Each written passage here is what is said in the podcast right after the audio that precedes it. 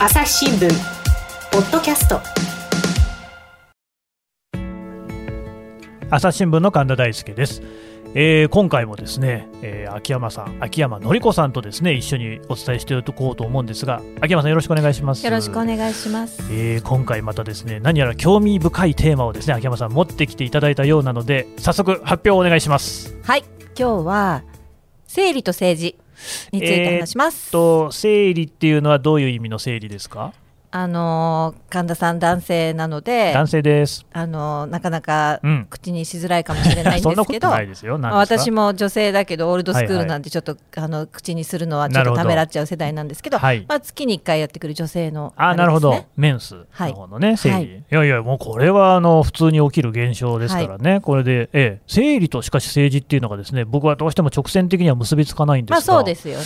どんなお話なんですか？でもね、生理と政治って、もう今、ものすごくこれ、世界中に生理と社会、生理と政治について動きがあるんです。世界中に世界中に。へえ例えばどんなこれどういうことかっていうと、はあのそのちょっと今便宜上あのこういう言い方しますけど、はい。この発達の度合いが違う。例えば石器時代からテック時代まで、うんうんうんいろんなこの局面は違うんだけれども、はいはい。例えば、えーアフリカならアフリカ、うん。それから、えーイギリスとか、うんうん。アメリカとかそして日本でも、へえいろんなその局面に違いはあるんだけど例えば石器時代クラスからうん。江戸時代クラスから、明治時代からテック時代みたいな感じで、うん。あのいろんなその進化の度合いに、え。えー違いはあるけれども、はいはい。世界的に生理と政治生理と社会を動いてるんです。あーちょっと詳しく教えてください、これね私気がついたのは去年から2019年なんですけど、はいはい。あのえー去年アメリカに、はい。えー取材に行った時に、ええ。ーポートランドってすごくあの民主主義が進んでいると言われているところではあ。市民活動なんかもすごく盛んなんですけど、うんうんそこである NGO、はい。その名もピリオド。ピリオドで、まあ、生理って意味なんですけどね。あそうなんですね、あの終止符みたいな意味でそうなんです。はなくて、ね、ピリオドって生理。英語で生理の意味なんですけど、はいはい。っていうその若い女性がやってる NPO の人たちと知り合って、ほうほう。その何をやってるかっていうと、えー今英語圏ではピリオドポバティピリオドポバティ、うん。どういう直訳すると生理の貧困ですけど、ね。その貧困層ですごい生理がすごく問題になってるっていうことに取り組んでる。うん。なんでかっていうと、はい。やっぱりその、えー貧困層にとっては食べ食べ毎日の食べるものとか寝るところとかうん。がすごく、えー重要な問題だから生理の問題ってどうしても後回しになっちゃうんですよね。そういう意味合いでね、ええそうするとでもその例えばナプキンとかタンポンとかを使わずに、うんうん。うん古い靴下とか、うん。えー古い雑誌とか紙袋なんかで代用すると、あー。体に良くないでしょ？ね衛生的には良くないでしょううん。ね、っていうっていう問題があるってところに、うん。ホームレスの問題なんかこうなんかでそういうはい。ことがすごく実はうん女性にとっては大変なんだっていうことを知った、えー若い人たちが、ええ。そのピリオドっていう NPO を作って、へえで生理用品の無償配布をああそうですあかの寄付を募って始めたなんるですね。ほどね、うんうんうんでえーそれでいろいろ彼女たちが調べていったら、はい。アメリカってねタンポンタックスっていう、タンポンタックス、うん。うん。っていうのがあって、税えーそうです。州によって違うんですけど、はい。えー生理用品がえー贅沢品とみなされて、贅沢、うんその分のそのの付加価値の税金があの取られてるっていうところは結構あると。いや生きていくために必要なものそなうんですよねじゃないですか？だからそれはおかしいんじゃないかっていうことで、まあ、彼女たちだけでなくて、まあ、各地でそういう声が起きて、はい。えー変えようっていう動きが起きて常にねすでにもうカリフォルニア州とかニューヨークなんかでは、うん。えーそれはなくなってるんですね。ねでそれであなるほどそういうねそのやっぱ生理周りってすごく政治と関連があるんだっていうことを、うん。あのえーそこですごく私は取材してね。うん分かったしその他にもそのタンポンタックスだけじゃなくて、はい。えーあのやっぱ中高中学校高校その学校でその生理用品を無償配布はいするっていうことも、うん。あの政治の動きとしてあって、へー。まあ、例えばその、えーポートランドなんかでは、ええ。えーポートランド市内はもうそういうことが実現してたんですね。うんうんうんっていうことがあってすごく私は生理と政治について関心を持つようになったんですけどそれが2019年のことだと。で去年も例えばね、えーインドの映画で、ね。パットマンっていう映画があったんですけど、はいはいはいわかるかな？はい。わかります、まあはい。見てはいないんですが朝日新聞でも記事になってそうですそうです。はい。でそれもやっぱりインドでその生理女性がなかなか言い出せなくて、うん。えーすごくその問題になってるっていうことで,、はい。でしかもその生理っていうのは汚れたものとされてその時そうですよねね女性がこう隔離されたりなんていうのがあって、それはおかしいんじゃないかって言って男性が立ち上がって、えー生理用品を作って、うんうん。でそれをこうあの女性の仕事の作りみたいにもなって、うんうんうんうん。そう売るっていうのから男性からだったら買えないけど女性からだったら買えるじゃないですか、えみたいなことをその映画にしたパッドマンってこれ実話を元にした映画ですけどね、はい。でインドでは2017年だったか、えー中学校で、うん。えー女生徒がね、うん。そのやっぱりその生理で洋服を汚しちゃって、うん。でそれを先生に怒られて、すごくこうみんなの前で怒られて恥ずかしくて自殺しちゃったなんていうこともあったんですね。やっぱそういうのすごく悲劇じゃないですか。で、まあ、そういうパッドマンの映画があったりして、で、えー NGO が結構そういう動きを起こしていて、うん。そういうまた体に優しい素材で、うん。あのそういう生理用品を作ったりとか、うん。その生理の教育をするなんていうことが、私はインドネシアで取材をしたんですけど、あインドネシアそうですそうです。でインドでもそういうことが起きイてンドでも。それから、えー去年のあの CNN ヒーローズっていうあの、はい。アメリカの CNN が、ええ。そう毎年の例えば人権問題とか、うんうんうんうん。いろんなその世界の社会的なことで、えー課題にあの取り組む人を、あのはい表彰してるんですが、ええ。えー去年の CNN ヒーローズのグランプリだった人は、うん。 Dignity Period Dignity これも尊厳のある生理っていう意味ですけど。 Period ですねまたね。そうです。でエチオピアアフリカのエチオピアでほうほう。生理教育とか、うん。えっと、布ナプキンの製造とかハーフに取り組んでる女性だったんですね。うん。やっぱアフリカでもそう日本の NGO でもそういうこと取り組んでるあの団体ありますけど、まあ、プランジャパン、まあ、プランってうんあの世界的な NGO ですけど、うんやっぱりそのアフリカのそういうやっぱりこう生理がいまだにタブースティグマみたいにされてるところに行って、はいえちゃんと教育をして、えー体にいいその生理用品を作って配布するなんていうことあと女性の仕事作りにしてるなんていうこともあるんですね。なるほど。でこれあの今途上国なんかそしてアメリカもそうでしょ、うん。それから、えー日本にちょっと似てる感じだとイギリスね、うんうんうん。でイギリスは、えーあの日本でも例えばあの生理を表す言葉って、はい。えー例えば月のものって言ってみたりとかあと昔の、あのーナプキンメーカーであんねって言ってみたりとあかーありましたありました。うん。そういろんなこのなんていうのかな隠語っていうか生理を表すその直接的じゃない言葉がいくつもあるんだけど、はい。イギリスにも、えー50個ぐらいそういう言葉が50個ずいぶんありますね。あるんだそうですね。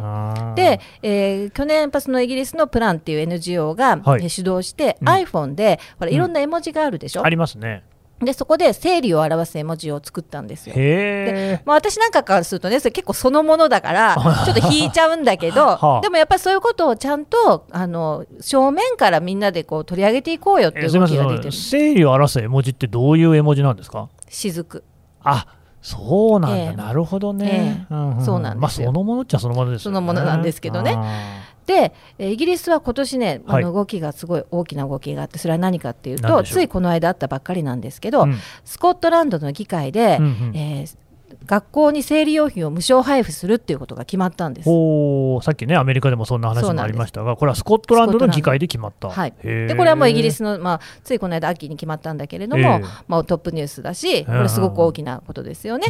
イギリスでもそのさっきあのご紹介したピリオド・ポバティなんていう言葉がすごくうん。やっぱり問題になってるんですよ。ん。っていうふうに、まあ、いろんなこのあの段階があるんだけども、うん。全世界的に動いてて、うんでまあさすがに日本はでもはい。やっぱりそういうのはないよねほってずっと思ってたしだからやっぱり日本ってそういう生理っていうのは、う、うん。まあ、隠すものじゃないけど、うん。で、まあね。あのだって政治で夫婦別姓がいまだになんとかみたいなね そういう議論してるぐらいだからね。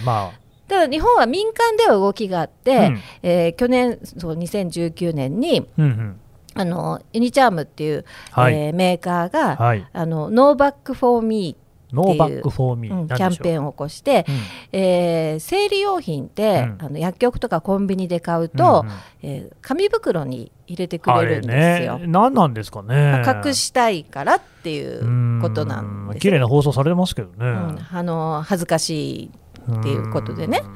で、えーそれをやめましょうと、うん。これ別に恥ずかしいことでも何でもないでしょと。ただ、あの今みたいにあのナプキンとかタンポンとかでっかくそのパッケージに書いてあると、なかなかそれも抵抗があのあるかもしれないから、うん。えーそのままその紙袋に入れなくても持ってて、うんうんえー平気なようなそのパッケージを作りましょうっていうことをやって、ええ。まあ、そういうキャンペーンをやってたんですね。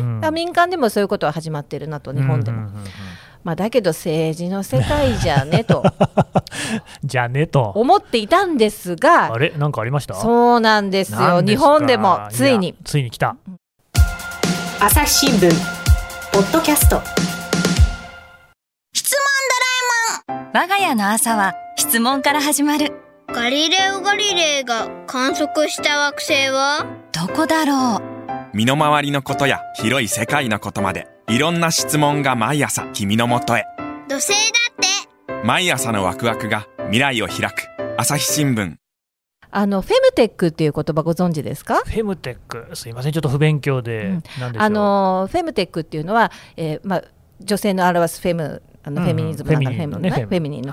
とあとテクノロジーのテクでその女性の体のあの周りのことで、うん。そのテクノロジーを使った、使って、まあ、女性の体のことをいろいろやっていこうっていうね。それは、えーそのテクノロジーそのものも指すしそういうなんかムーブメント自体も指すような言葉なんですけど、うん。例えば、生理用品で言うと月経カップ、月経カップ。うん。生理カップって、えー体の中にそうかちっちゃなカップを入れて、はい。ナプキンなしでも、えー生理を過ごせるみたいな。あ、と、えー生理用のショーツを、うんうん。もうナプキンいらないでそのショーツだがだけで大丈夫とかね、うん。まあ、そういうそういうのから始まって、えー例えばその女性はほらあの妊娠するときにいろんな基礎体温とかが変動するんだけれども、うん。そういうのもこう、えーテクノロジーの力を使ってよりこう察知できるようにしようとか、うんまあ、そういういろんな、まあ、フェムテックっていうことが今全世界的にあるんですけど、うん日本で、えー自民党の中にえ、自民党。フェムテック議連っていうのができたんへですよ。えできたんですか、それまた。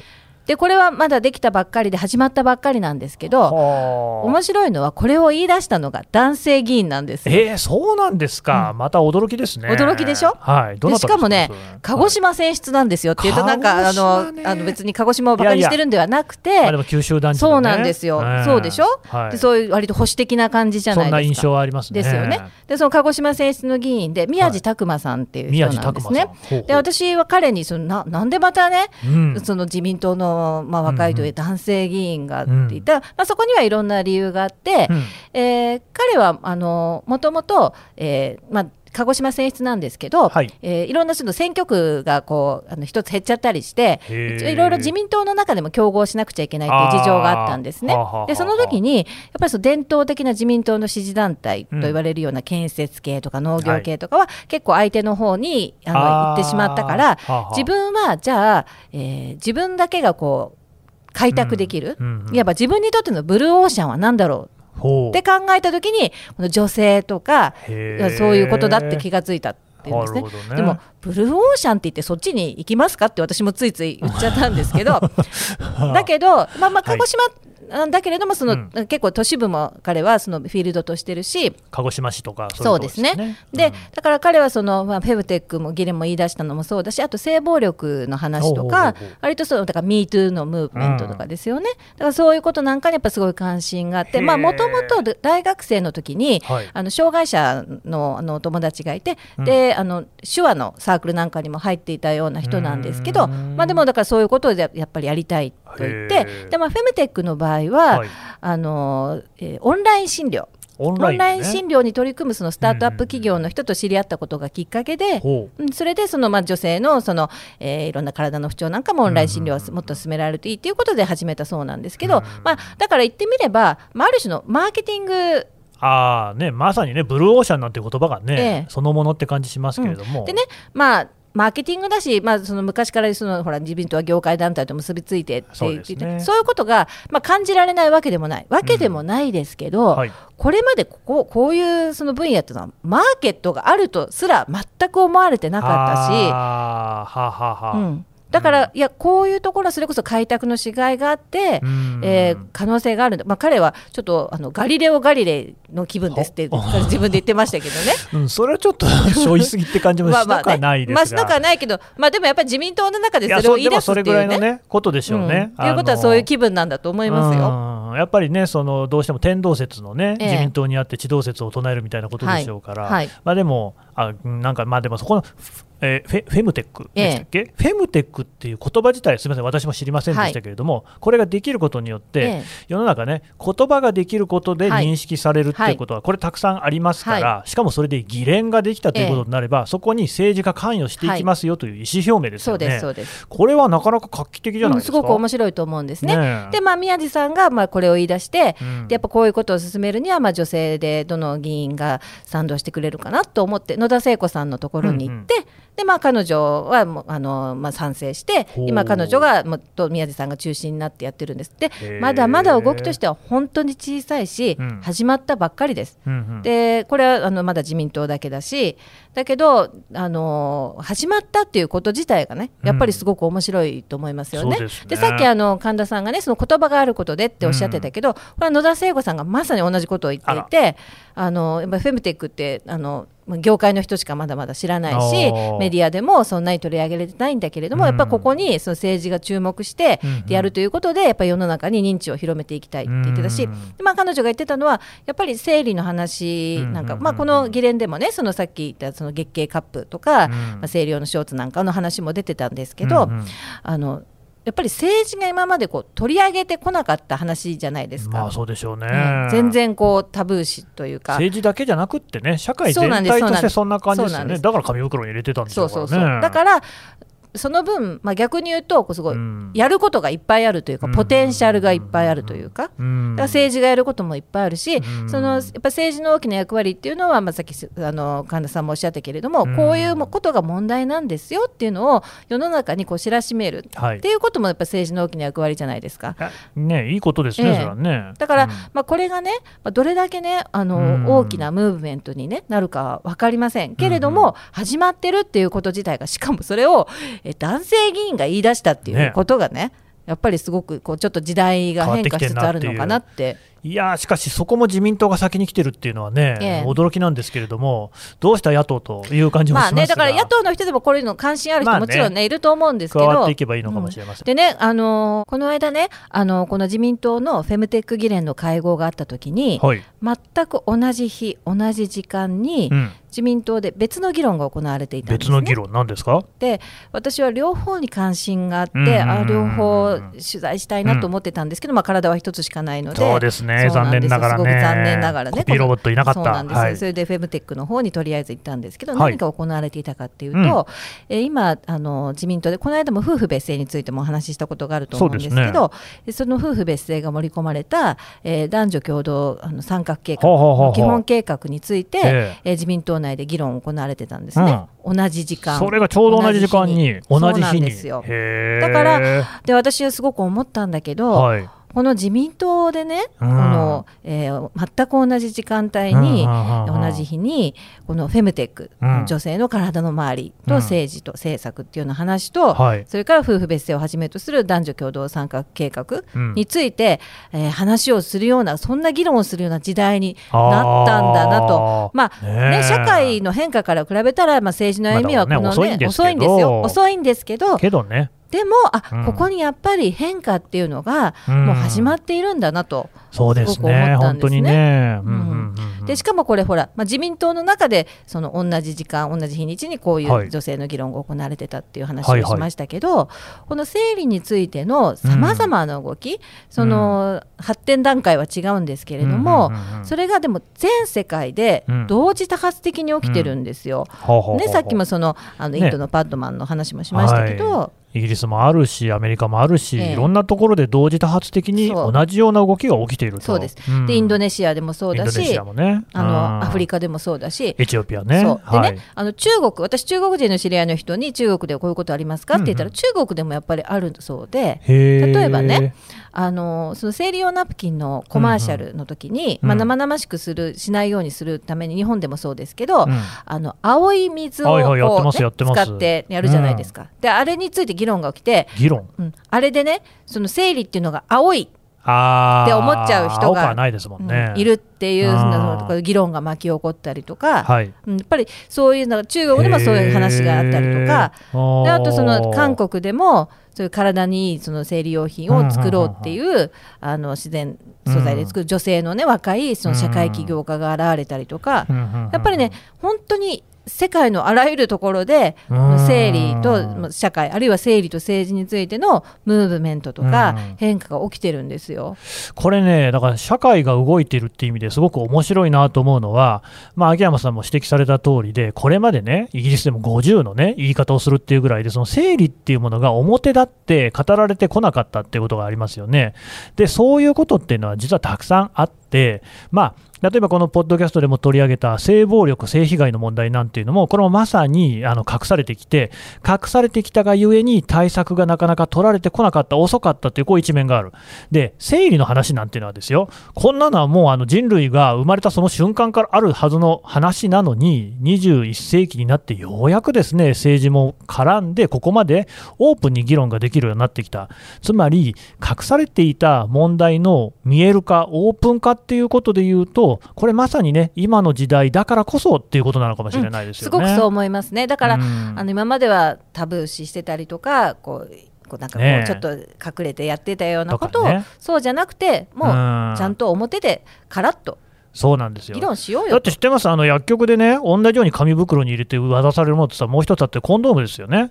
で、だから性行為に関してもそうやって、まあ、あのタブー視してきた、ただ、その隠すんではなくって、コンドームを使えば避妊ができますっていうことをきちんと教えないことには、正しい性教育がされないことにはですね、それこそそう性の乱脈、乱立みたいなことになってしまうんで、それよりはむしろね、その隠してる場合じゃないよと、ちゃんとこう教えていこうよ、ね、我々も学んでいこうよっていうところが、でもね、だから驚きましたけれども、男性がね、そういうその議連の中心にいるっていうことは、これは本当にね、あの非常にマーケティングだったとしてもね、素晴らしいなっていうふうに思いましたね。うん、私もそう思いますよね。だから、うんやっぱり若い人とかその女性みたいなあの今まで政治のところからは、ね政治からはこう離れてる。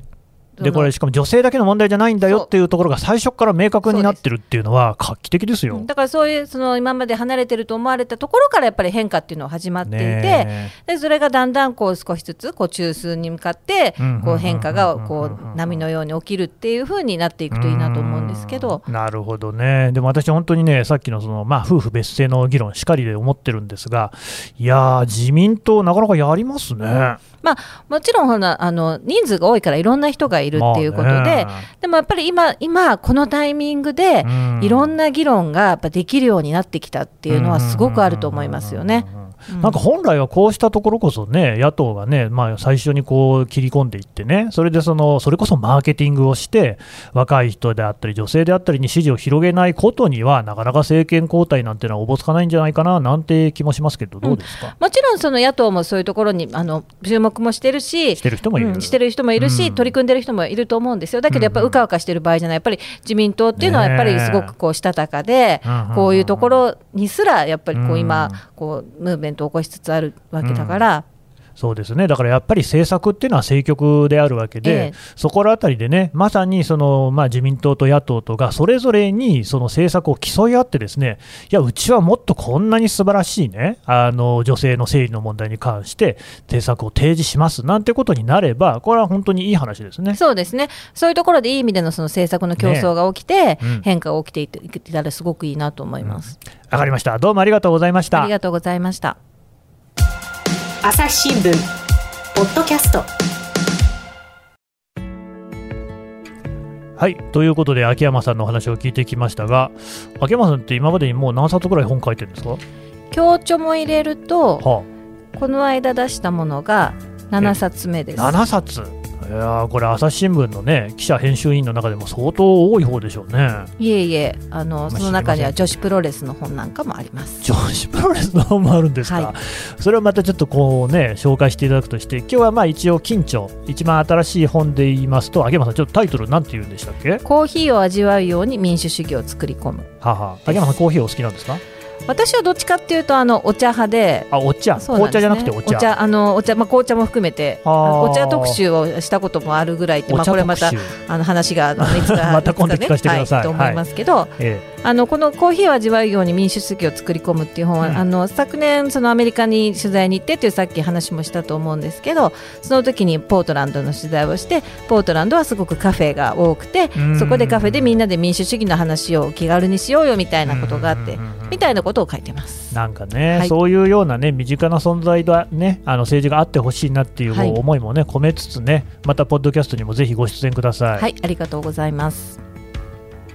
朝日新聞ポッドキャスト朝日新聞の神田大輔がお送りしましたそれではまたお会いしましょうこの番組へのご意見、ご感想をメールで募集しています。ポッドキャストアット朝日ドットコム p o d c a s t アットマーク朝日ドットコムまでメールでお寄せください。ツイッターでも番組情報を随時紹介しています。アットマーク朝日ポッドキャスト朝日新聞ポッドキャストで検索してみてください。